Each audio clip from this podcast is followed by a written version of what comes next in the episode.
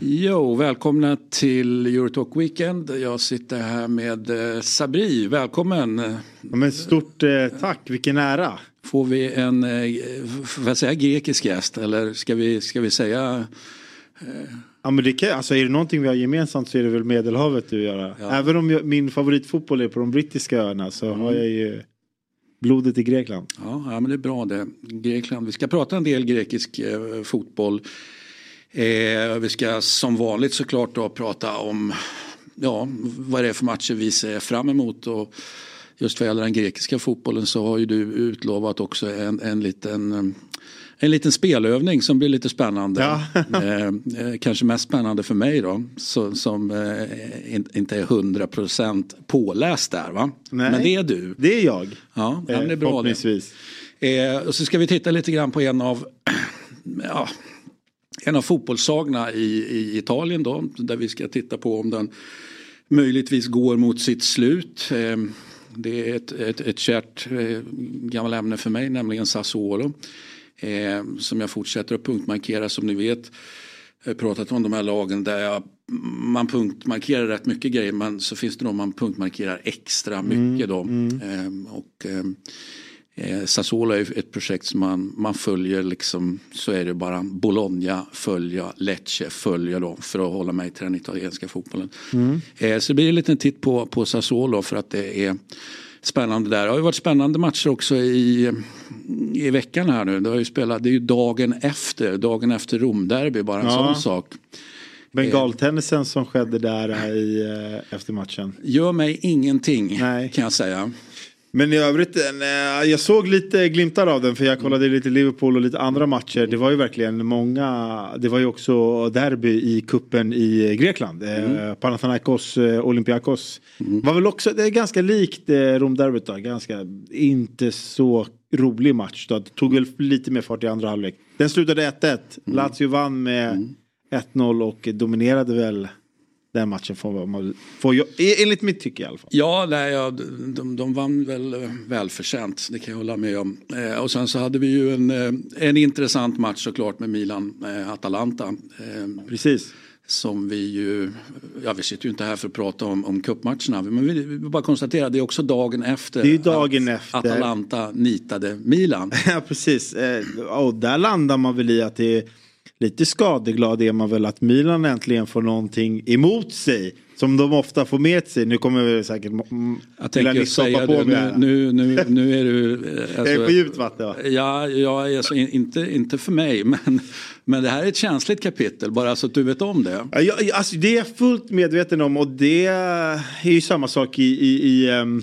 I, I Grekland, där har ju också vissa lag som får mer med sig än andra. Mm. Och så går det där i ganska långa sjok av eh, liksom, perioder av tid. Och sen så kommer saker och ting kanske i ny dag, någon slags brytning och då är det mycket snack. Och det, när vi pratar grekisk fotboll så, så eh, driver ju du tesen här att det är ett maktskifte på gång, eller? Eh, ja, det gör jag faktiskt. Alltså, för, alltså du ansluter dig till den diskussionen? det kommer man ju få skit för det här också. Men om, om, jag, ja, om jag, skit överallt. Om jag, bara, om jag öppnar enkelt med att säga så här. Eh, om jag säger grekisk fotboll för dig, om, jag, om, jag, om du ska nämna något lag eller om bara din mm. lilla, lilla känsla du har av grekisk fotboll. Vad, vad säger du då? Nej, men eh, i, i hyfsat modern tid har Olympiakos eh, dominerat, eh, fått alla domslut med sig. Eh, det är min bild, inte imponerat när man kommit ut i Europa. Mm. Det är en väldigt förenklad bild av grekisk Du kallade fotboll. det för Greklands Juventus där ett tag. Ja, eh, den, käns den känslan har jag alltid haft. Har också delvis att göra med att eh, många greker jag har träffat som håller på Olympiakos de har också hållit på Juventus i, och ganska så hårt i italienska fotbollen. Så att för mig har det liksom blivit, ja men det hör ihop på något sätt. Mm. Och där är väl jag lite motsägelsefull eftersom jag eh, avskyr kanske ett starkt ord men jag ogillar Juventus extremt mycket. Eh, dels eh, på grundsättet de spelar fotboll attraherar mig inte speciellt mycket. Och sen är det ju det här med, med, det klass, med, med, med, med, fusket som alltid dyker upp. Och, och då är det ju lite, det är lite konstigt då att säga att man håller på Olympiakos som är det erkända laget för att vara det grekiska fotbollsförbundets lag som går hand i hand och, och har eh, prenumererat på, på ligatitlar och får alla domslut med sig. Mm. Fast jag ogillar Juventus. Så det, ja, det, det, ja, är det inte det ena så är det det andra. Ja. Man säger. Men eh, varför inte börja med att du eh, får berätta om det här. Jag är alltid intresserad av att lära mig mer men jag är också intresserad av, av eh, när du säger att det är maktskifte på gång. Det handlar ju såklart om saker och ting som händer på planen. det gör det ju men, men maktskiften de initieras ju någon annanstans, det vill säga spelet vid sidan av planen. Så jag inbillar mig att vi kommer få höra en del en del, ja. en del om det. Alltså i Grekland kan man väl säga att det, ligatitlar avgörs ju inte ofta på planen utan det är Nej. vad som sker eh, bakom kulisserna. Men du har ju haft rätt bild liksom att Olympiakos med Marinakis då eh, i, i farten är ju Greklands största gangster. Alltså han har styrt grekisk fotboll med järnhand. Och det kan man ju vara öppen med att säga liksom som Olympiakos supporter att så har det faktiskt varit. Men eh, eh, Sen... Är det ingenting som i, så att säga, en, i en eh, grekisk community eller, eller en Olympiakos-community, det, det, det, är inga det är ingenting man så att säga skäms för eller jo. om någon säger det så, så säger Olympiakos-support nej nej nej nej så de är det kom, inte. De kommer neka. Ja. De kommer neka. Så de är sura in, på dig nu? De, det kan de, ja alltså det är de ju säkert absolut men Eh, det, det, är också så här, det roliga är ju med, när jag pratar med, med, mina andra vänner som är, alltså, som är ännu mer inbitna Olympiakos-supportrar. Jag kan ju ha någon liksom, distans, alltså nyans. Jag kan ju se det liksom, med andra ögon. Men det är också för att jag har haft vet, vänner som har spelat i AIK och Aris och sådär. Att man får en annan, man får en helt annan bild av liksom hur Olympiakos är. Men de, är, de, vill, de vill ju vända allting nu, liksom att allt liksom går emot Olympiakos. Men vi ser ett maktskifte, det gör vi. Och det det, du, du är inne på det, Marinakis har ju styrt det här med järnhand väldigt länge. Han har haft sina kontakter inom grekis, det, det grekiska fotbollsförbundet. Då, då. Och så har vi ju hans eh, största motståndare har ju varit eh, Melisanidis som är Ikes eh, ägare. Och Ike var ju på nedgång men verkligen byggt upp sig. De har byggt en egen stadion i Hagia Sofia. En väldigt, väldigt, väldigt fin arena. Det är en modern arena men den är uppbyggd efter den fina kyrkan som låg liksom i Konstantinopel, eh, Istanbul då, som Erdogan nu eh, har gjort någonting annat med. Men mm. den, ser väldigt, den är väldigt estetiskt vacker eh, utifrån och den har de ju liksom byggt, om du förstår, de har byggt den i smeten av där eh, Ike liksom är ifrån. Philadelphia heter området. Så han har ju tröttnat på Marinakis rejält. Eh, och sen var intåget då i grekisk fotboll och att man har tagit ut man har ju tagit in utländska domare i stormatcherna. Så har det ju varit svårare för lag att liksom infiltrera domarkåren så att säga. Att det har varit lite svårare att liksom Ska vi säga muta? Bestämma. Ja, vi säger bestämma. Eller sätta, eller, eller jag, jag, säger, i ett italienskt perspektiv så tänker jag väldigt ofta på att ja, men, det handlar ju inte om mutor utan det handlar ju om att sätta press på. Ska, aha, du vill ha en karriär i, ehm, ja, i fotbollsvärlden, du vill ha en, ha en karriär som fotbollsdomare. Ja, då kanske du bör förstå att den här matchen bör sluta på ett visst sätt. Så jag brukar vända mig emot det där att, att ehm, ja, men man, folk pratar att ah, men det är uppgjort hit och uppgjort dit. Och då, och då, så ska det väldigt ofta vara, ja men och så är det pengar. Fast jag att det väldigt ofta inte är pengar. Mm. Även om saker till syvende och sist såklart handlar om pengar. Så är det inte deg i fickorna nödvändigtvis. Nej, ja, det, nej det, det, jag kan nog instämma i, i, just det. Men om vi säger så här, fotbollsförbundets lag då. Det är mm. väl det Olympiakos ja, ja. har varit. Och, eh, men nu har ju Melisanidis, eh, Ike eh, vann ju faktiskt titeln här mm. förra året. Och det är ju, i Olympiakos har man ju det här slutspelet. Man kör ju inte de har ju, de har ju en grundserie och mm. sen går eh, de sex bästa lagen till mm. ett slutspel. Vilket ju är, alltså det är ju alltid extra svårt att älska serier där det är den typen av, eh, tycker ja, jag personligen. Ja, alltså verkligen. Och verkligen när de har varit helt poänglösa eftersom uh, ofta ser jag att Olympiakos har gått in och, och lett med 15, 10, 20 poäng ibland i det där slutspelet. Förra året så var mig veterligen första gången då ett lag som vann grundserien inte vann slutspelet och det var ju Panathinaikos. De vann ju grundserien mm. men Ike knep, knep det i slutspelet. Mm. Men, ehm, ja, men matchskiftet sker väl lite med att eh, så här har det alltid varit att eh, Marinakis Olympiakos har ju varit boven som alla vill slå liksom. Och, eh, men de har alltid haft en högerhand och det har varit Aris. Och eh, Aris eh, då ägare Gar Garipidis, eller jag tror att du uttalar rätt. Men de, han och Marinakis har ju alltid hållit varandra i handen. Mm. Och det har ju varit liksom om Aris då har velat eh, köpa in en spelare som har varit lite för dyr. Då har Marinakis hjälpt till med lite pengar. Så att de kan värva honom. Kanske gamla Olympiakos-spelare som inte riktigt håller för att eh, spela Olympiakos. De går till Aris. De har verkligen hållit ihop och så Ja, det inofficiella är väl när Aris då slår Panathinaikos, Aik eller Pauk som är de största konkurrenterna. Då är Marinakis där med en liten bonus till spelarna. Och det här är väl allmänt känt men det är inte liksom officiellt eh, på något sätt. Så eh, Melisanidis har ju då tänkt hur ska jag eh, hur ska jag kunna sänka Marinakis? Han, han är det är svårt att komma åt han. Mm. Och eh, han har försökt rå sig på honom direkt och det går ju inte. Så konspirationsteorierna som, som, som, som det viskas om från Aten är ju då att Melisanidis har gått på Aris ägare. Och liksom sagt att han behandlar dig som en hund. Eh, kom över till oss här. Och eh, då har det ju varit så, i alla fall om man skulle Han har på... sagt det eh, publikt? Nej, nej, nej, nej, nej. Utan det viskas utan det, om. Det har viskats har... om och sen har man ju märkt att Marinakis och, och eh, Aris ägare då har, de har ju börjat bråka, de är inte vänner längre. Så då är det ju mer att Aris har sökt sig till Ike. Och Ike har också fått med sig Panathinaikos och Pauks. Det, det, det, har blivit som att det är alla mot Olympiakos. Mm. Och från att eh, få alla domslut eh, med sig så får de dem i princip mot sig. Och det såg man bara här i hemmaderbyt som var mot eh, Olympiakos mötte Ike förra omgången hemma. Mm. Och det är ett sånt solklart segment där Olympi Olympiakos har fått 20 av 20 straffar i 50 års tid.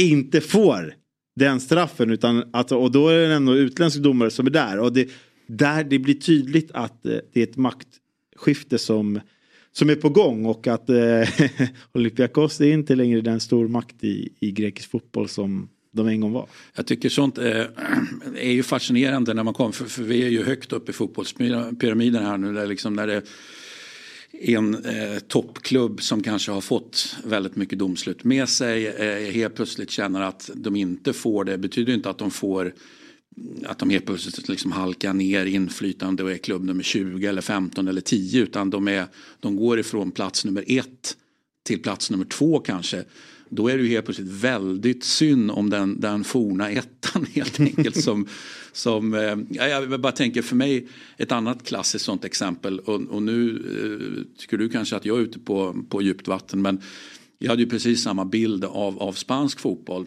för x antal år sedan. När det var liksom väldigt uppenbart att Real Madrid såklart kom från en historia av att få domsluten med sig. Mm. Sen så var, fick vi ett tronskifte då eh, och nu är vi ju hyfsat modern tid på den här sidan. Eh, millennieskiftet där, där jag i alla fall uppfattat att ah, men där hände någonting och då liksom tvåan, eh, Barca fick helt plötsligt mm. Och då var det väldigt synd om Real Madrid då tyckte Real-supportrarna. Ja. Det, är lite, det är lite grann eh, samma svung. Jag vet att det finns många som inte håller med mig men det är min bild av det i alla fall. Då. Så det låter som att det finns någonting liknande här. att Oj, vad synd det är om Olympiakos helt plötsligt. ja, alltså men jag kan inte undgå att känna lite så här, nu får de ju smaka lite på sin egna medicin.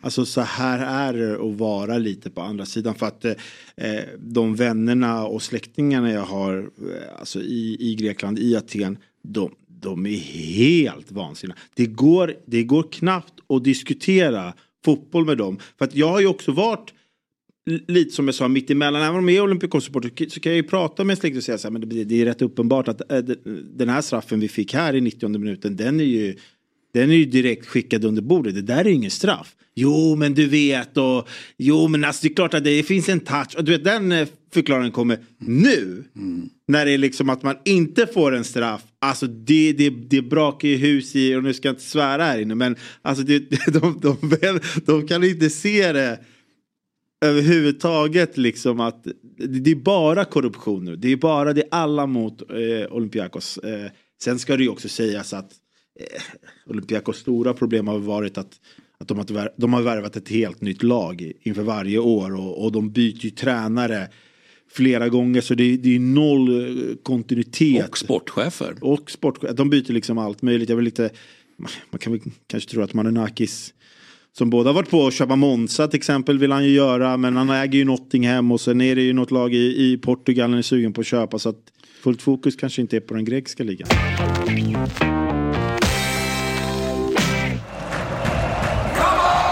Den är här nu. Commons nya sportsbook med en av marknadens tyngsta betbuilders. Nya spelare får 500 kronor i bonus. Nu kör vi!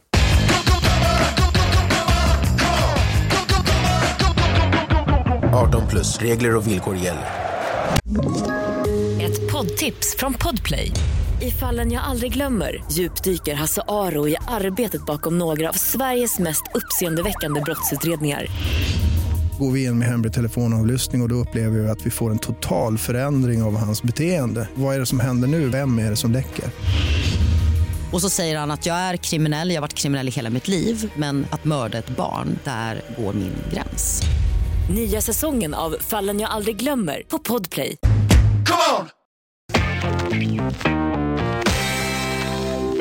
Finns det någon eh, bland, bland eh, Olympiakos-supporten här att man är, eh, är man någonstans grinig på Marinakis? Jag tänkte just på den Nottingham-grejen att vänta nu, nu, nu ägnar du dig inte lite för mycket alltså både för mycket tid och kanske för mycket pengar åt det när du kanske borde ägna dig 100% åt Olympiakos istället. Finns det någon sån kritik internt? Alltså, jag har inte upplevt det eh, riktigt än. För att det, det, är inte, det, är, det är inget problem om att han inte pungar in pengar i Olymp mm. Olympiakos. Så är det verkligen inte. Utan som jag sa, de köper i princip ett nytt lag varje år. Men det är ju det som är problemet. Att han kanske mer borde sätta en sportchef som mer hjälper dem. För du, du, du kollar på Nottingham så hade de hade ju den största spelartruppen här i sitt första år i, i Premier League. Liksom. Det, det, det är någonting hans grej. Att han bara köper extremt mycket spelare istället för liksom satsa på en grupp som liksom mm med kontinu, kontinuitet kan ta det. Det är därför de ibland liksom förlorar matcher också. Och eh, piken var väl i år då,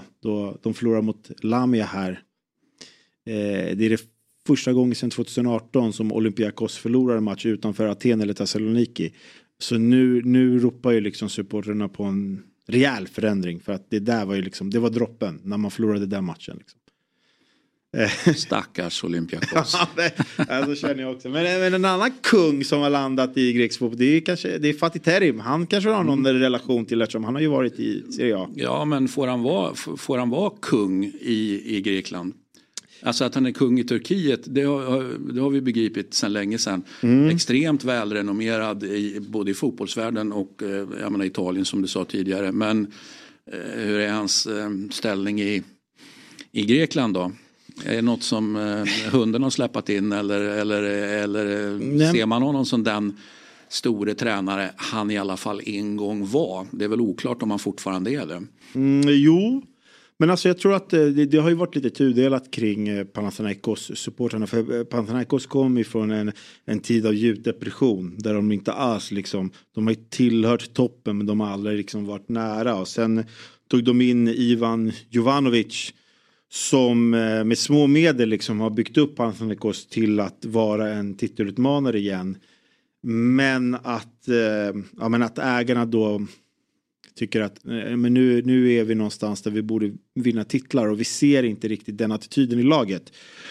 Och så floppade de väl lite då, tyckte de, i, i, ute i Europa då de till slut kom sist i en grupp efter Maccabi Haifa eh, och Villarreal och jag tror det är Ren. Och då, där fick han ju sparken och då tog de ju in Fatih Terim.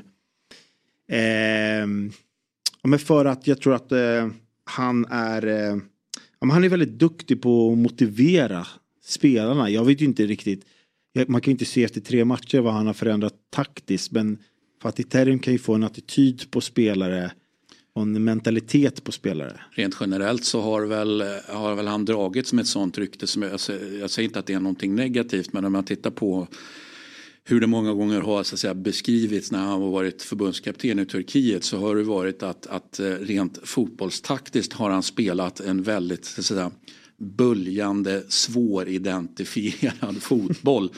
Det, det, är liksom svårt att pinpointa eh, förutom då att, ja, men, att det är väldigt rörligt och väldigt eh, ja, men någon slags totalfotboll. Liksom.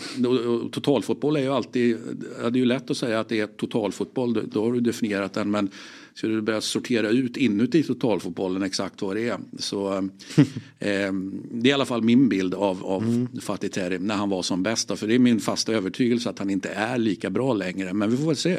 Nej, det, det, det är svårt att, att, säga efter tre matcher. Han har ju två, två segrar och sen ett kryss här i cupen mot, eh, mot eh, Olympiakos. Men eh, Nej men alltså så här, är, eh, när jag pratar med lite turkiska vänner så, så har det tagit emot väldigt, väldigt bra. Det är mer att de är, tycker, han har sån status och han har väl bara liksom suttit hemma och liksom inte gjort någonting. Så det, det är som status för dem att se att han ska träna ett fotbollslag igen och att det mer har blivit så att turkarna då har intresserat sig mer av grekisk fotboll och den grekiska ligan. Att de, de vill nu följa hans framfart där. Sen har ju Panathinaikos-supportrar inget problem med att han just är turk.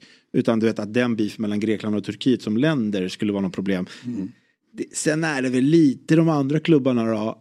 Som är lite så här, vad har Panathinaikos eh, eh, med Turkiet så mycket att göra? För på, det, bara för att dra en parallell, på, på basketsidan som också är en väldigt stor sport i, i, i Grekland där de har varit väldigt framgångsrika.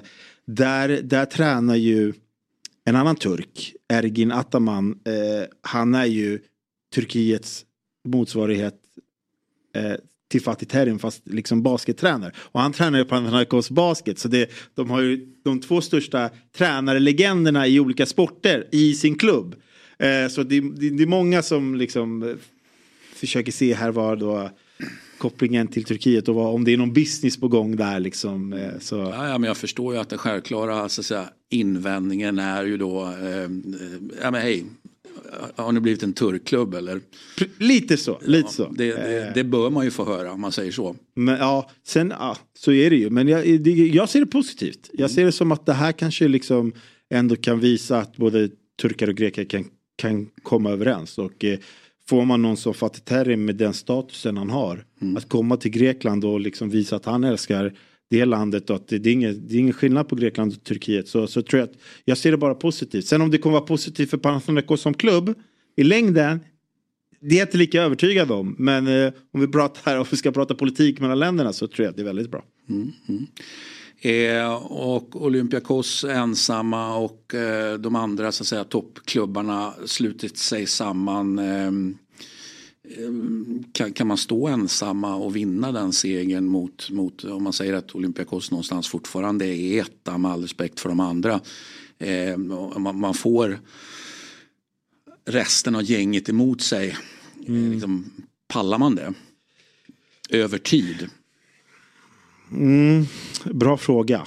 Eh, och mitt, mitt spontana svar blir ju att eh, Marinakis har eh, så, så pass stora muskler att han nog om han tröttnar och sätter ner eh, alltså, sätter ner foten ordentligt så tror jag att det, det, det verkligen kan bli så. Men nu nu är ju Melisanidis, han börjar bli så pass stor och han börjar få riktigt goda vänner då, som man säger mm. inom det grekiska fotbollsförbundet. Och då är det ju liksom lite, då blir det svårt eh, för Marinakis. Han måste kanske släppa lite Nottingham då eller släppa tanken om att köpa Monza och komma hem och visa sig liksom i Aten att jag är fortfarande den största bossen här. Du kan inte kliva in här och göra som du vill. Så jag vet inte om det är ett litet inbördeskrig här på gång. Men eh, Olympiakos har fortfarande de största musklerna. Så, men det ska bli, det ska bli jäkligt intressant i alla fall. För Melanzanidis, han, så här, om jag bara ska, han är, han, är, han är en person som haft ganska Alltså, men, alltså, han, han, är inte som Marinaki som visar upp sig och skriker och du vet så. Men nu, nu liksom så här, efter segern här mot Olympiakos i, i helgen borta. Då var han, då gick han ut på Aten och han, gick till, eh, han var på Bouzouka som dödade. Det är Antonio Remos eh, sjöng och det var väl eh, det är jättemycket människor där. Och eh, då eh, gästade han den eh, konserten. Och så säger Remos, eh, mitt under spelningen stoppar han och sjunger och säger så här. Ikväll är allt gratis. Mr Melistanidis har bjudit alla. Och han visste ju om att det var Olympiakos-supportrar. Så vissa hurra och vissa bua. Men nu börjar han ju visa såna här lite, ska, ska jag säga punkkulor? Alltså så här saker som, som han inte riktigt visar innan. Utan att han, han ber liksom Sverige, Greklands största artist att stoppa eh, sin konsert för att säga att han bjuder alla ikväll. På allt. Mm. Så det, det ska bli intressant att följa. Hur har det varit då? Eh, eh, Marinakis, har han eh, liksom nu, jag tänker på Nottingham och så vidare. Eh, var, var, rent fysiskt var han, har han varit mycket på plats i Nottingham, England. Eh, så att man märker att, ja vänta nu, du är inte lika mycket i Aten längre. Nej men alltså, så här, jag, jag, jag är inte riktigt eh, jättebra koll på var Marinakis liksom befinner sig. Men grejen är att eh, det, i, i, i, i Grekland nu spelar de ju utan publik här i, i två månader eftersom att eh, regeringen, eh, eh, det, det var flera incidenter inte bara inom fotbollen utan eh, du vet precis som Italien så, så, så, så är ju supportrarna hängivna på ett annat sätt. Att liksom man, man det, laget man hejar på är ens blod, blod, kött och blod liksom. Så det, det, det, har eskalerat senaste tiden i Grekland där människor tyvärr har mist livet. Och det har blivit extremt, extremt våldsamt. Och då pratar vi bara, faktiskt tyvärr inte bara om fotbollen utan det kan vara en volleybollmatch, handbollsmatch de är där, mm. slåss. Så regeringen satte ner foten nu och, och det har varit två månader utan publik. Så då um, kanske inte de stora pamparna heller liksom är där. Men det är tragiskt att det är så. Det är jättetråkigt att titta på. För det är det någonting de har, precis som de har liksom eh, runt länderna runt Medelhavet, är att de har en extremt bra publik som höjer liksom stämningen över en, en, en tråkig match kan ju bli rolig för publiken finns där. Så. Mm. Ja, det är inte utan att man har sett bilder genom åren och då tänker jag inte framförallt på fotbollen utan jag tänker framförallt på, på basketen och volleybollen. Du, du, du, alltså, utifrån sett sensationella bilder att se vilka, vilka känslor. Liksom det är ju, känns som att ja, det är ännu mer eh, tryck än i fotbollen av den enkla anledningen att det är mycket mindre arenor. Ja. Så att, då... Nej, jag brukar ju också, alltså jag har ju sett fotboll i Grekland, jag har sett fotboll eh, här i Sverige och överallt. Men det, det, det värsta jag eller det värsta och det bästa jag upplevt någonsin i mitt liv är när jag sett, eh, såg en basket, ett basketderby i Grekland. Och då var det Panathinaikos som hade hemmaplan. Det är, det är överlägset det bästa jag upplevt eh, supportermässigt. Det, det var så häftigt. Och det, det, är så mycket element som spelar in. Att det, liksom, det är rökförbud men folk har cigarr i munnen och, och du vet sånt. Och alla tar en cigg och, och det, det eh, spiken skriker ut att snälla tänd inte bengaler, kasta inte in eh, föremål och det, det enda du hör är bengaler och bomber. Och, men matchen fortsätter spelas någonstans och så är det en häftig upplevelse faktiskt. Mm. Det är bara tragiskt att de inte kan hålla sig liksom utanför planen. Då. Utan, utan, att slåss. Ja, utan att, ja, vi vill inte att folk ska dö. Va? Men, men lite bengaler som sagt var, jag, jag är för bengaler. Va? Så är det ju bara. Ja, jag kan säga så här, om du har hört det, det senaste... vet jag inte om du är, men... men jo, jo, jo, jo, alltså jag, allt sånt. Sen, sen kanske man inte ska kasta det in på en familjeläktare. Sådär, det, det, man, man, man ska ju kunna hantera det. Men jag menar så här det här hockey, hockeygrejen som nu är i Sverige. Att någon tänder en bengal, de utrymmer arenan, flyttar fram matchen i 15 dagar. Alltså det, gå och kolla på en basketmatch i Grekland säger jag bara för att där bryr de sig inte om det tänds en bengal eller inte. Nej, nej, det känns som en väldigt svensk företeelse det här med att ja, och, för mig helt obegripligt att man inte kan liksom bara hitta någon, någon väg och få det där att funka. Ja, jag förstår liksom... att det kanske är svårt men, det, det, men fasen, kom igen nu. Det, det, här har ju gjorts i hundra år liksom. Nej men verkligen. Alltså, det, vi skulle kunna ha en podd du och jag om bara prata om det. Men mm. så det, det, kan vi kliva ifrån. Men det är i alla fall lite av maktskiftet som håller på att ske då i Ja men då får jag hålla koll på, på maktskiftet helt enkelt. Får göra det, du får ja, göra det. Det är ja, derby i helgen. Eh, ettan mot tvåan, Panathinaikos mot AIK. Mm. Eh, Det är väl lika bra att jag inte säger vem jag håller på där då. jo, det tycker jag. Ja, nej, nej, men jag, jag, det är också så här, de, de, de flesta av mina så säga, grekiska bekanta har genom åren varit eh, Panathinaikos-supportrar. Mm. Så att, eh, ja, där, där fick du den.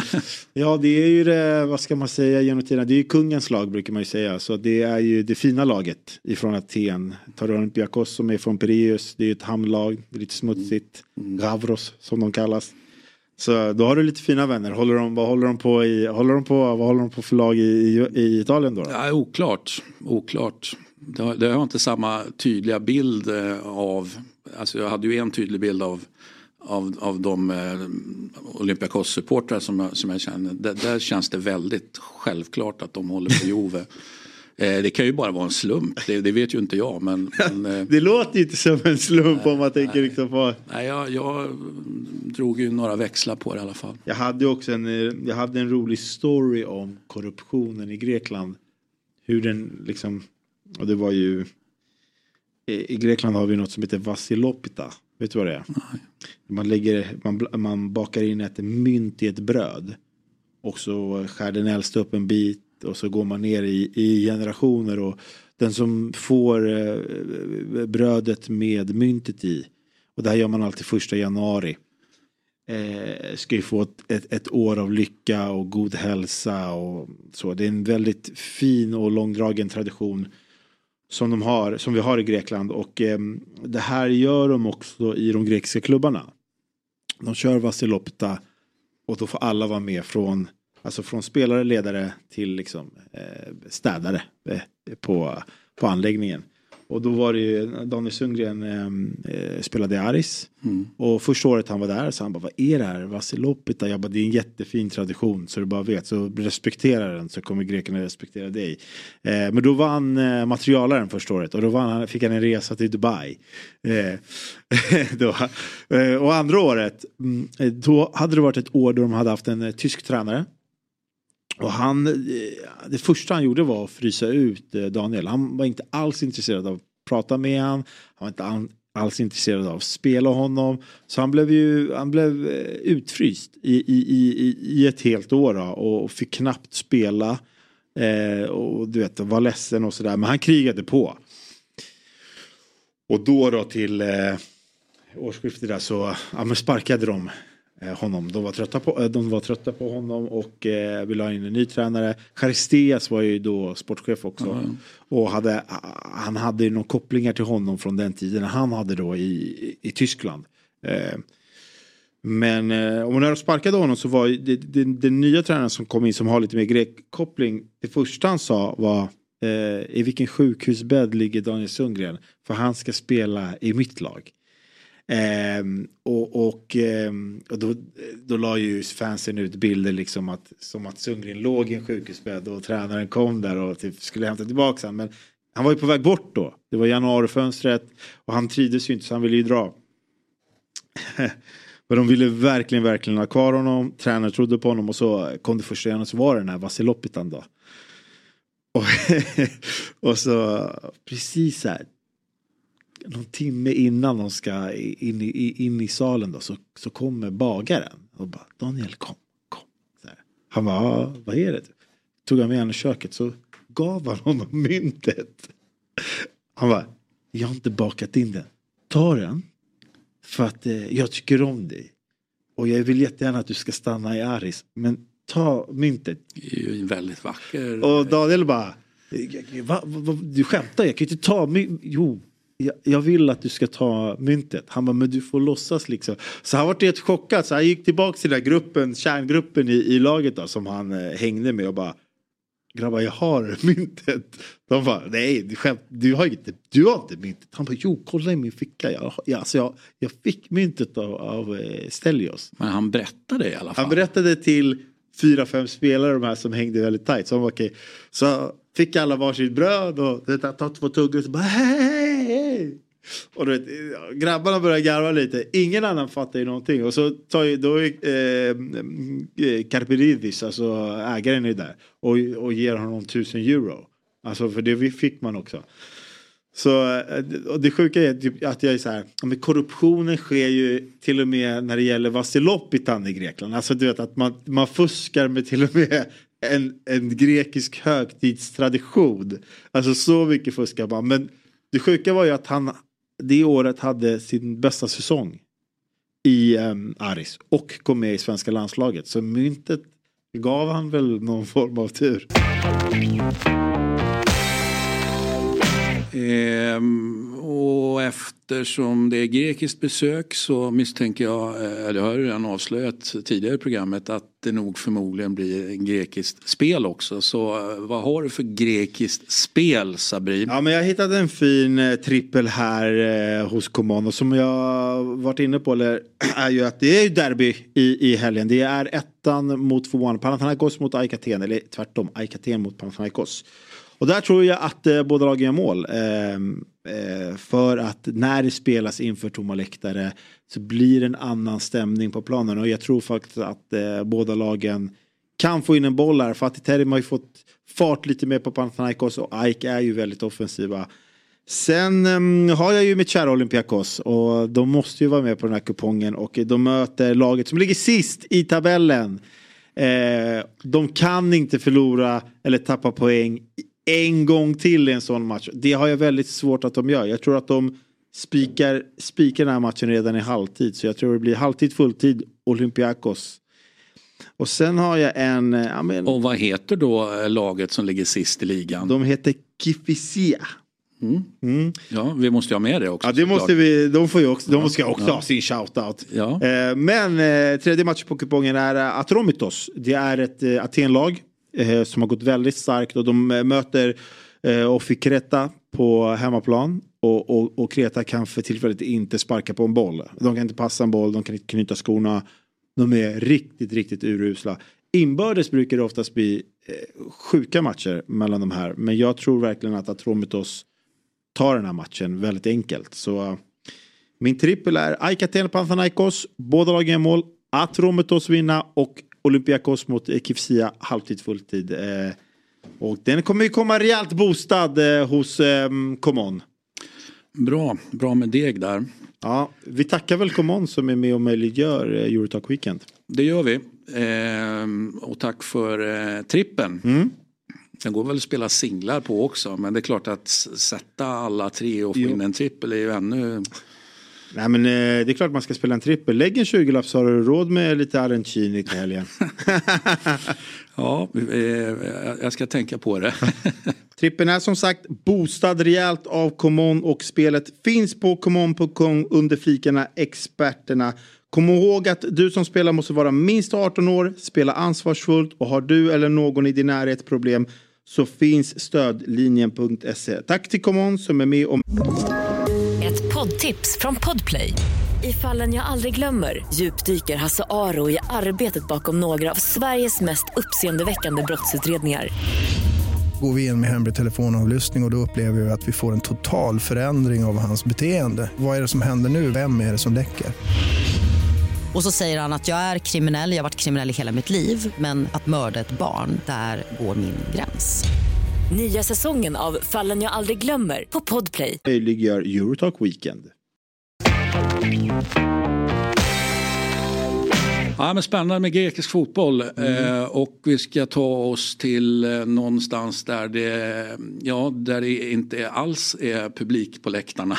Vi ska nämligen prata lite Sassuolo mm. som ju inte ens spelar då hemma i Sassuolo utan de spelar ju i Reggio Emilia. Eh, och eh, det är klart att när du inte ens, nu är ju Sassuolo en pytteliten stad. Det är en klubb som kommer, eh, alltså som inte har någon lång historia av att vara i högsta serien. Men, men de har ju fått rätt mycket så att säga, skit för att ja, men, det är ingen som tittar på er.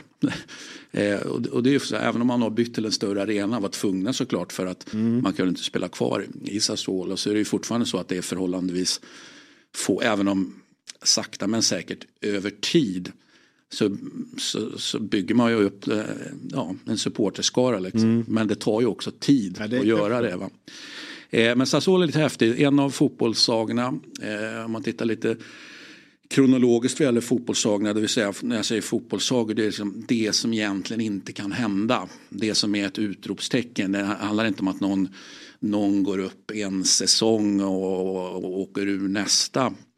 Eh, utan att, ja men oj, någon gick upp fast att all logik säger att ah, men det, det, det, borde de inte alls kunna göra. Men de gör det av någon anledning. Någon som lägger in mycket pengar. Man har ett eh, sportsligt projekt som är, som är jättespännande. Eh, och sen så stannar man på den här nya höga nivån. Och då är, ja, men ett klassiskt exempel var ju Kiev, liksom kvarterslaget från Verona. Mm. Ja, men det skulle ju inte kunna hända. Eh, och så hände det och så var man kvar i högsta serien under väldigt lång tid. Eh, och sen så gick man ju då till slut i konkurs men det tog ju årtionden. Mm. Eh, så, så det, det, är ju en någonstans i modern tid. Originalsagan vad gäller eh, italiensk fotboll. Ja och det är väl en, en del av den skärmen som jag tycker att i Italien. Många kan, man kan säga vad man vill om fotbollen i sig om man inte gillar den men passionen och charmen är just det där. Mm. Som du beskriver tycker jag med italiensk fotboll som fortfarande finns kvar. Mm. Eh, så det, det, men du vill beskriva som att eh, Sassuolo är undantagen. ja men lite så va. Eh, hur mycket pengar som helst då. Eh, Squincy som ju dog här, nu är det väl inte längre i fjol utan det var väl kanske i förfjol till och med eh, miljardär och allt det där och eh, varit involverad inte bara i fotboll utan framförallt i cykling tidigare varit väldigt framgångsrik där då.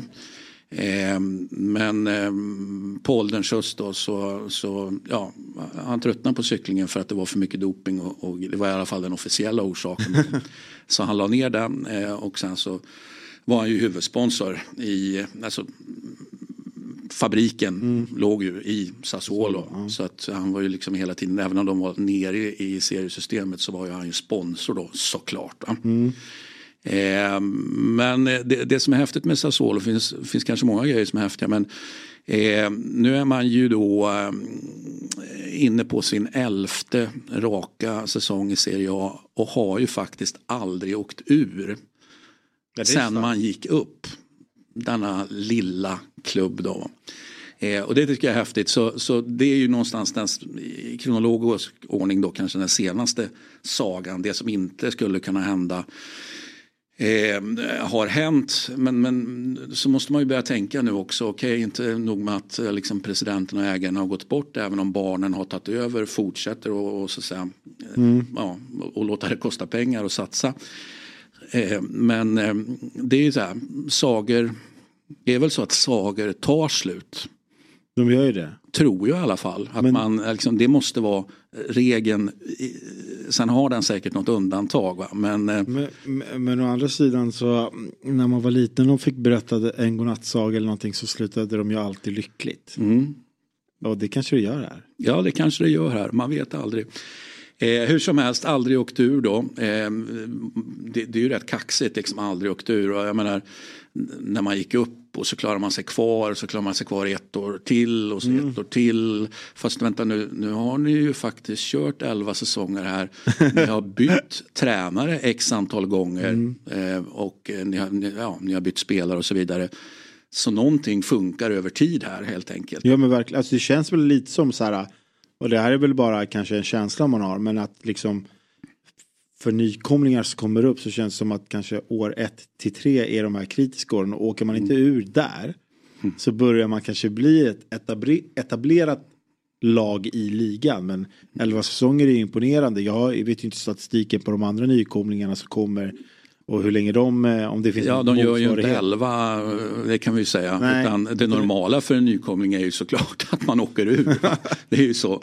Eh, möjligtvis eh, klarar sig kvar ett och så åker man ur nästa. Liksom. Så, så 11 är ju en exceptionell eh, siffra, liksom. det måste man ju säga. Eh, men det är häftigt att se och det har ju varit väldigt Eh, oavsett eh, tränare då så har det varit, eh, nu, nu, nu, är det Dionysi som tränar, det låter ju nästan som Dionysos eller hur? Ja, ja. Dionysi eh, som tränar, innan det var det ju Det Serbi Mm. Eh, och eh, då har det varit vissa eh, spelarpositioner som har varit väldigt, man har haft en väldigt typisk Sassuolo-spelstil. Så mm. får man ju säga. Eh, och då har det varit vissa spelarpositioner, målvaktspositionen en av mittbackspositionerna, eh, tillbakadragna mittfältet och sen såklart Berardi ute på en högerkant. Mm. Eh, om du bara får gissa, eh, vilken säsong tror du han är inne på i Sassuolo? Nummer? Berardi menar du? Han är inne på sin tolfte säsong. Ja, alltså, han har ju då, om jag, om jag inte har mycket koll på Sassuolo har jag ju koll på att han är eh, Sassuolo-grabben. Han gjorde väl en avstickare till Juventus som inte Eh, gick så bra. Sen kom han tillbaka till Sassuolo. Ja, han har ju varit ryktats till, till randigt x antal gånger. Han har aldrig men, spelat i Juventus? Nej, det har, har, han. Eh, men de har ju varit där och fingrat och, och haft optioner och, och, så att säga allting. Men, men 15 år säger du, så han var... 12. 12. Han är inne på sin tolfte säsong. Så han var med och spelade upp eh, Sassuolo? Eh, ja, eller det blir, blir det kanske tvärtom att han kommer precis när de kommer upp. Eftersom det här, de har eh, Nej, han måste varit med och spelat upp dem eftersom det är elfte säsongen. Ja, precis. Eh, men, men det har ju varit ena positionen. Men, men grejen är att de här blir ju äldre. Vi har, vi har ju keepern här som spelar väldigt en gång i tiden ovanligt eh, målvaktsspel. Det vill säga väldigt bra med fötterna. Bra i övrigt också men väldigt bra med fötterna och fått, ja, men fått mandatet att ja, men, vi ska spela så här. Du ska, du ska ha mycket boll. Du ska vara en extra utespelare när vi, när vi, när vi, när vi har bollen. Eh, och, och, även när man försvarar kan, kan gå långt ut. Ja, men har vi Consigli eh, och han är ju äldre, mycket äldre än, än vad Berardi är. Och, eh, han är ju inne på sin tionde säsong. Eh, och sen så har vi ju eh, den senaste som då var eh, rejält framgångsrik på tillbakadragna mittfältet. Det var ju Locatelli. Mm. Och sen hade vi vänster eh, mittbacken då eh, Ferrari som ju fortfarande är kvar men också nu på ålderns höst. Att just det här att byta, alltså förr eller senare, och, äh, även den här sagan, alltså det måste, det måste ju ett generationsskifte måste ju ske på vissa positioner. Och jag tycker att liksom sakta men säkert så har det blivit så att Ja, men man tittar man på laget nu tidigare kunde man ju säga att ja, men det fanns trotjänare. Alltså det fanns, fanns spelare med väldigt många säsonger, alltså fler än vad det gör nu. Men nu har vi Berardi på 12, vi har Consigli på, på, på 10, Ferrari inne på sin sjätte. Ehm, och sen får man gå ut på, på högerbacken till Toljan och han är inne på sin femte. Annars så är det liksom 3, 2, 1 och så vidare. Mm. Det är mm. ganska kan vi säga, ungt lag på det sättet att man, man, man, eh, att man har generationsskiftat eller håller på att göra det förutom att en del spelare också är unga. Men, men, men kan, är, det. Alltså, är inte det då en anledning till varför de har hållit sig i ligan utan att, att, att de har fått behålla eh, en stomme bland erfarna spelare. Alltså, och, och, och Berardi i mina ögon är ju en av eh, är en spelare som liksom har varit en av Serie bästa spelare många stunder i olika säsonger. Han gör ju väldigt mycket poäng. Alltså det är ju någon som man som man reagerar på. Kanske inte att det är konstigt att han inte har gått till ett randigt lag om du förstår vad jag menar. Ja, eh, samtidigt så måste jag ju bara dra slutsatsen också att de randiga tror inte att han har det. För hade de trott att han verkligen var liksom superspelaren då hade något randigt lag löst honom och det är ingen som har gjort. Även om det har pratats om det en gång, tio gånger, hundra gånger. Ehm, så jag älskar den diskussionen. Ehm, Berardi-diskussionen som ju Ja men den är ju någonstans ständig och nu börjar det bli så sent i karriären så kommer han att få den där flytten överhuvudtaget eller kommer han inte få det? Nej, men, men nu... Ehm, finns det väl någonting vackert med att han inte får den? Ja, eller så finns det någonting vackert med att han får den. Ja, fan nu satte du väl lite på kanten. För att jag, jag tycker att det har gått så här långt så tycker jag väl att det är mer charmigt om man då stannar där. Mm. Men, då, för att, men man kommer ju alltid undra så här, undra hur han hade, undra hur han hade varit. Mm. För att jag, jag, jag så, kikade lite på hans eh, statistik eh, innan vi klev in här. Alltså det, det, han gör ju extremt mycket mål, han gör extremt mycket Han är ju väldigt, väldigt, en väldigt, väldigt bra poängspelare.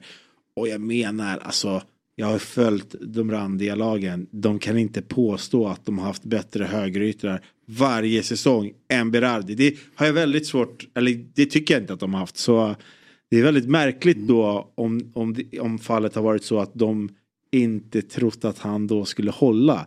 För att uppenbarligen levererar han ju sönder samma liga som de spelar i, dock ett mycket sämre lag. Och när man ändå fick se den utvecklingen han fick under De Serbi då, som verkligen spelar på ett speciellt sätt. Så det är väldigt, det är väldigt, det är väldigt märkligt i mina öron. Om, det, om, om din tes stämmer då? Att det... Nej, nej, jag säger man, man måste leka med tanken i alla fall. Ja. För, man, man, eh, för det är klart att första man tänker är att ja, vänta nu, han, han är för bra för att vara kvar. Ja. Det är en för liten klubb, han måste flytta. Och, och sen så, är, så sitter vi här och eh, han är inne på sin tolfte säsong och han har inte flyttat. Liksom. Okej, okay, vad är grejen? Det måste finnas en grej här. Eh, och, och, och, och det blir någonstans min slutsats att de, ingen av dem randiga eller för den delen hacket under man kanske kan prata, vad vet jag. Atalanta eller, ja, eller Roma. Lazio, Roma och så vidare. Så är det ju ingen som har gått för det på det sättet att han faktiskt har fått flytten. Ehm, så häftigt att se tycker jag vad som händer nu och om de klarar av att skifta ut de här nyckelpositionerna. Inte bara Berard utan även Kosilj. Eh, och Ferrari. Nu läcker de ju som ett såll. Det har de gjort tidigare säsonger också bakåt. Det, Sassuolo är ju extremt obekymrade över att eh, alltså de, de tutar och kör ju. Leder de med 2-0. Ja, det finns ju inget som heter lägga sig på försvar utan då går man för trean och fyran. Så det blir ju ofta väldigt mycket mål. Så att det läcker ju bakåt. Eh, men det kan ju läcka mer eller mindre och den här säsongen läcker det ju och det grövsta. Så man har ju alltså uppenbarliga problem med att skifta ut Ferrari här. Det, det, jag kan inte se det på något annat sätt. Med det sagt så är ju Ferrari, han är ju ingen jättebra försvarsspelare. Alltså han är en bra försvarsspelare men han har ju varit den första i någon slags speluppbyggnad. Mm. Det är det som har varit grejen. Precis som att, eller om Concili kanske var den första i speluppbyggnaden så har han steg två och så liksom bollen ska gå vidare uppåt.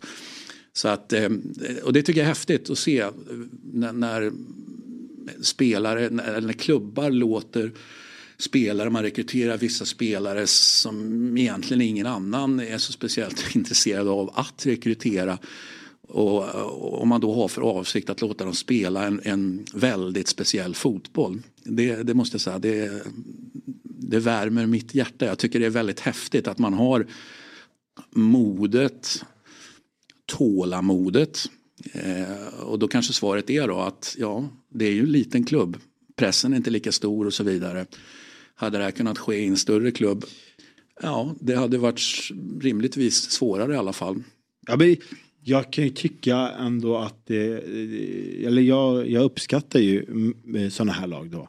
Som då kliver mot vilket motstånd som helst och ändå vill spela en offensiv fotboll, göra mycket mål som du säger. Och Står det 1-1 eller oavsett vad, vilka de än möter så vill man vinna, man vill göra mål. Mm. Och det kan jag ju tycka är, eller det uppskattar jag extremt mycket. Mm. För att eh, jag, jag kan ju referera då till, till, till Juventus och deras sätt att spela. Och, och jag, och jag kikade ju på dem i stormatchen mot Inter och jag trodde att jag, det är 90 minuter jag inte kommer få tillbaka av mitt liv. Alltså här, här, i november när, när, när de spelar 0-0 eh, och det, det, det, det, det, det, det, från minut 50 avlossas det inte ett skott.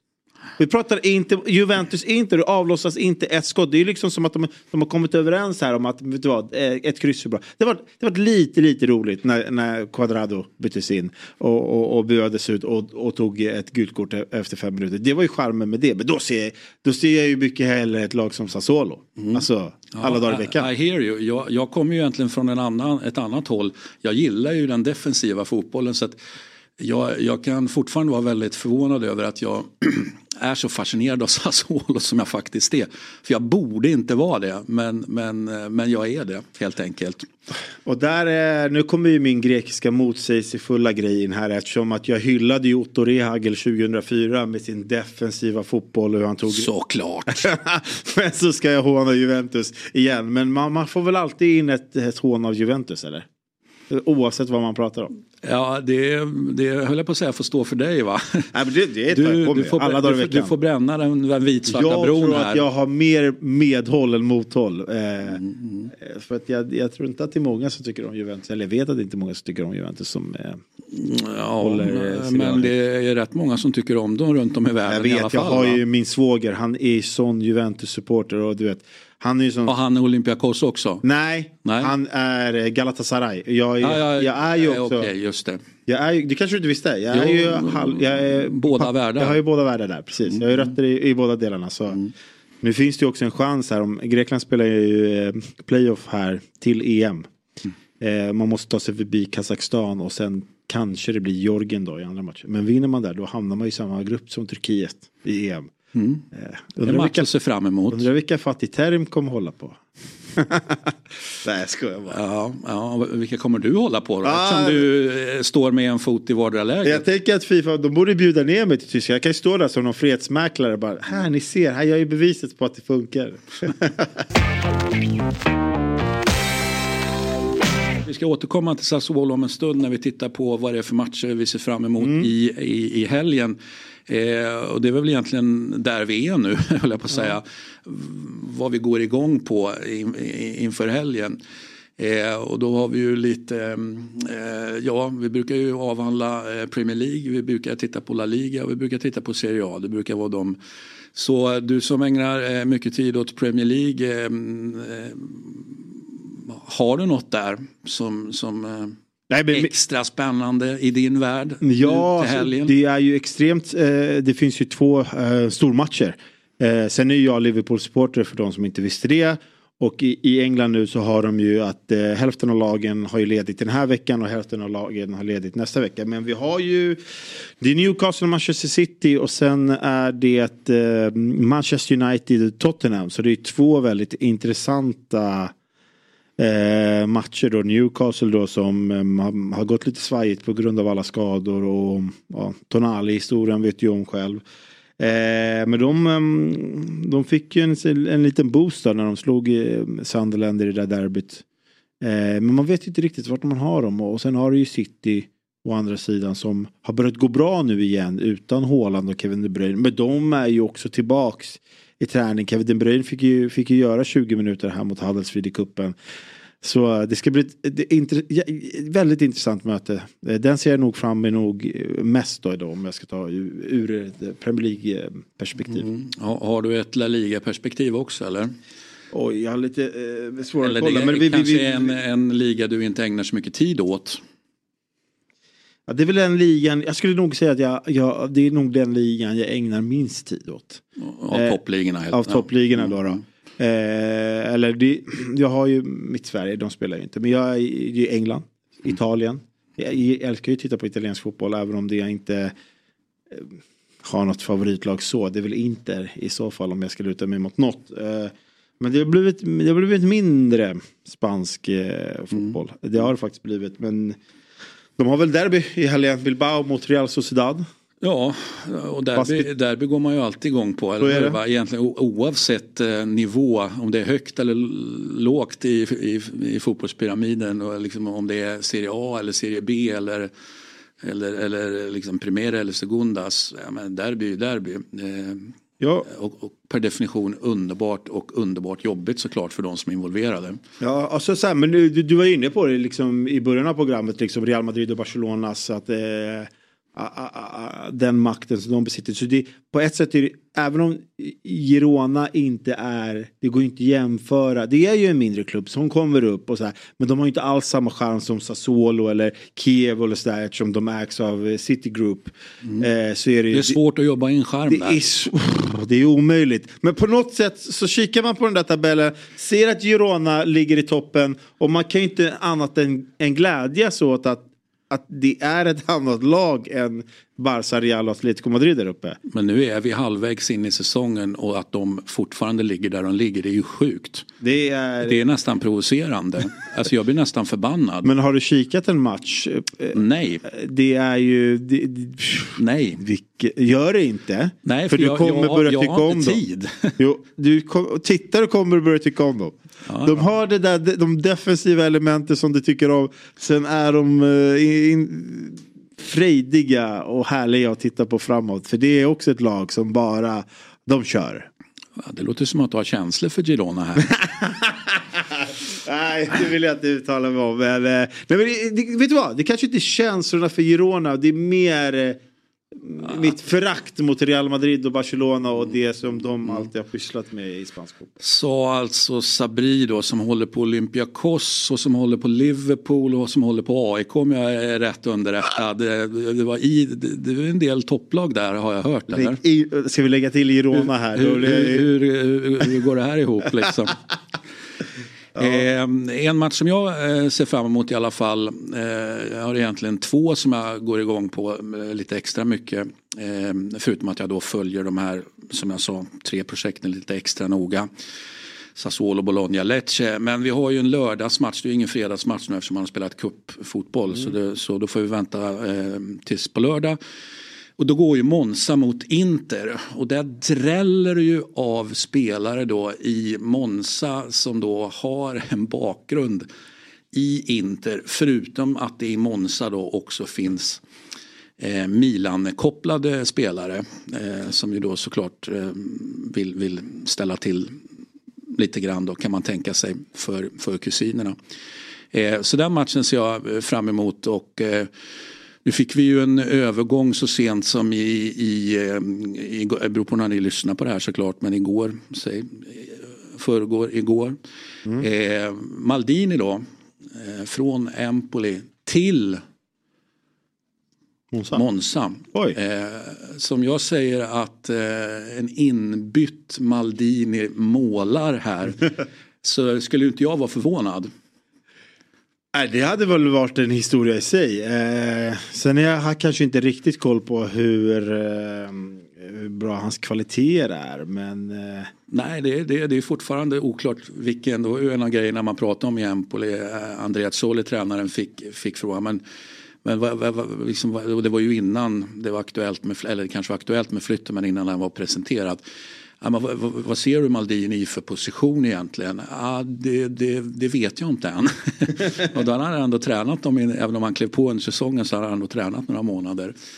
Ehm, så han är väl svårplacerad kanske då, Maldini. Men att han är på en, på en, en offensiv trea bakom en, en, en striker. Någonstans där är han ju. Mm. Ehm, men häftigt att se då med, med mm. bara för att ta några. Vi har D'Ambrosio är såklart en Inter, mm. man får väl ändå säga legend. Caldirola eh, också i backlinjen, också med bakgrund i Inter som ni vet. Gagliardini Inter-ratad, fick ju inte nytt kontrakt. Nej. Spelar precis Men... hela tiden i Monza nu den här säsongen och gör det jättebra. Eh, alltså... Men tror du mer då att, att, att du vet, så här, han möter ju sina gamla lagkamrater han har varit i Inter, han har varit där, han, han, han känner hela klubben, han har väl säkert känslor för klubben. Men kanske inte känslor för vissa som jobbar runt klubben. Mm. Han vill ju ta revansch såklart. Du, du känner att Absolut. det är revanschen som... Eh, ja, du, försöker du spela upp här att han skulle lägga sig eller? Jag, ja, men att han eh, kanske kan vara lite mjuk. Eh, för sina gamla medspelare. Att de, liksom, ah, ja, de jag, kan hans brister, de vet vilka ja, punkter de ska trycka det, på. Det, alltså de, de känner ju varandra innan och utan absolut. Men att han är revansch, sugen på revansch här, det, det, det är jag väl extremt övertygad om. Men en, en sak som, det hade faktiskt varit en ännu mer spännande match om Di Gregorio, nu finns det ett skadefrågetecken på Di Gregorio som ju är keepern, succékeepern. Mm. Eh, både från i fjol men även den här säsongen då i Monza eh, och eh, nu har ju Sorrentino eh, spelat på, ja, har ju hoppat in då på slutet helt enkelt och ah, det har ju inte varit alls lika bra. Så att det hade varit häftigt, eller vi får ju se, Di Gregorio kanske, han kanske kvicknar till här, vi får väl se. Men, men det hade varit se en, en, en formtoppad Di Gregorio mellan stolparna då med interbakgrunden. Det hade ju varit en det hade gjort det ännu häftigare kan jag personligen tycka. Så den matchen ser jag väldigt mycket eh, fram emot. Och sen eh, får jag väl vänta tills på tisdag då när nästa är. För då är det ju Sassuolo som ska spela mot Juventus borta. Mm. Juventus ska ju hinna med att spela en, en cupmatch här. Vi spelar ju in på torsdag eftermiddag, de spelar ju torsdag kväll då i, i kuppen ett skadedrabbat Juventus och så vidare. Men Sassuolo som ju ofta spelar bra mot de stora lagen. Eh, så det, det är liksom eh, ja, men... och, och, och, kommer från att man har haft jag får ändå säga dels att man har läckt som ett såll bakåt men också haft förutom Berardi då tydliga problem framåt. Målproduktionen liksom har inte suttit. Så att, men man tar sig till chanser. Sen att Pinamonti inte gör mål eller Laurentier inte gör mål. Det finns en ketchupflaska här någonstans. Ja, det, jag. jag. hör. Eh, jag... Så jag tycker den är väldigt spännande. Ja. Nu har ju du tänkt att spela på andra grejer den här helgen. Ja, det, men, det... och det här är ju inte ens helg utan det här är ju tisdag. Men, att, men jag tycker att den är väldigt spännande. Ja men hade jag spelat på den matchen hade jag lagt eh, Alltså jag hade lagt, eh, alltså jag hade lagt mina pengar på Juventus, det hade jag gjort. Men det, det, det är ju, och det stör mig lite för att Juventus börjar ju uppträda som ett riktigt mästarlag igen. De radar upp segrar, sina uddamålssegrar. De gör mål i 90 minuten, Vlahovic 2-1 och så vidare. Att de, liksom, de, de börjar ju gå tillbaks till det där Juventus som de en gång var. Där de, de, de är inte roliga att titta på, i alla fall inte i mina ögon. Och, och så tar de de där segrarna som de inte förtjänar. Och så, de, de verkar ju ha hittat tillbaka lite och det, det trodde man ju det trodde i alla fall inte jag att de skulle kunna göra under Allegris tid. Eh, det kändes rätt kört. Men nu, nu är de ju där. De är ju bara, vad är det, två poäng bakom Inter. Eh, och så har vi lördagsmatchen Monza-Inter som vi redan har bollat upp. Det, det är verkligen ingen lätt match för Inter det här. Säg att vi har ett kryss där. Eh, då räcker det alltså med seger för att gå upp i delad serieledning för Juventus. Ja, och då, mm, då är ju ändå känslan att Inter dominerar eh, Serie A. Inter är ju bättre. Är... Men eh, du vet ju hur det är när, när, när ja nu pratar vi Italien här men när, när Juventus flåsar någon i nacken. Uff. Då, det är då, det sista jag skulle vilja ha. Ja exakt, då kan även väldigt bra lag känna oj då, här är någon som vill någonting. Eh, så det blir Men, häftigt att se från lördag till, till, till tisdag liksom. Det kan hända grejer. Om här. jag bollar upp då att eh, Kyriakopoulos i Monza går upp och, och avgör i, i 90 minuten här. Ja, ja, det gör mig ingenting alls kan jag säga. Ja, men då kanske jag blir lite glad eftersom det mm. finns en grek-koppling mm. i, i mm. Monza där. Ja. Ja, men alldeles utmärkt bra. Mm. Det var vad vi ser fram emot i eh, helgen. Ja. Eh, vad trevligt att ha det här Sabri. Ja, det var jätte, jättekul. Ja, vi, vi, får, vi, får, vi får göra om det helt enkelt. och prata, prata mer eh, grekisk fotboll och eh, kanske annat grekiskt också såklart. Då. Mm. Eh, med det så eh, tack Sabri, tack ni som har lyssnat och så ja, vi hörs nästa vecka. Ciao. Ciao.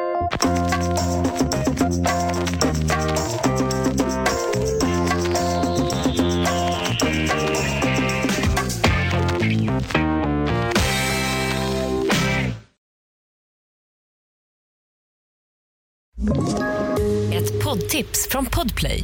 I fallen jag aldrig glömmer djupdyker Hasse Aro i arbetet bakom några av Sveriges mest uppseendeväckande brottsutredningar går vi in med hemlig telefonavlyssning och, och då upplever vi att vi får en total förändring av hans beteende. Vad är det som händer nu? Vem är det som läcker? Och så säger han att jag är kriminell, jag har varit kriminell i hela mitt liv men att mörda ett barn, där går min gräns. Nya säsongen av Fallen jag aldrig glömmer på Podplay.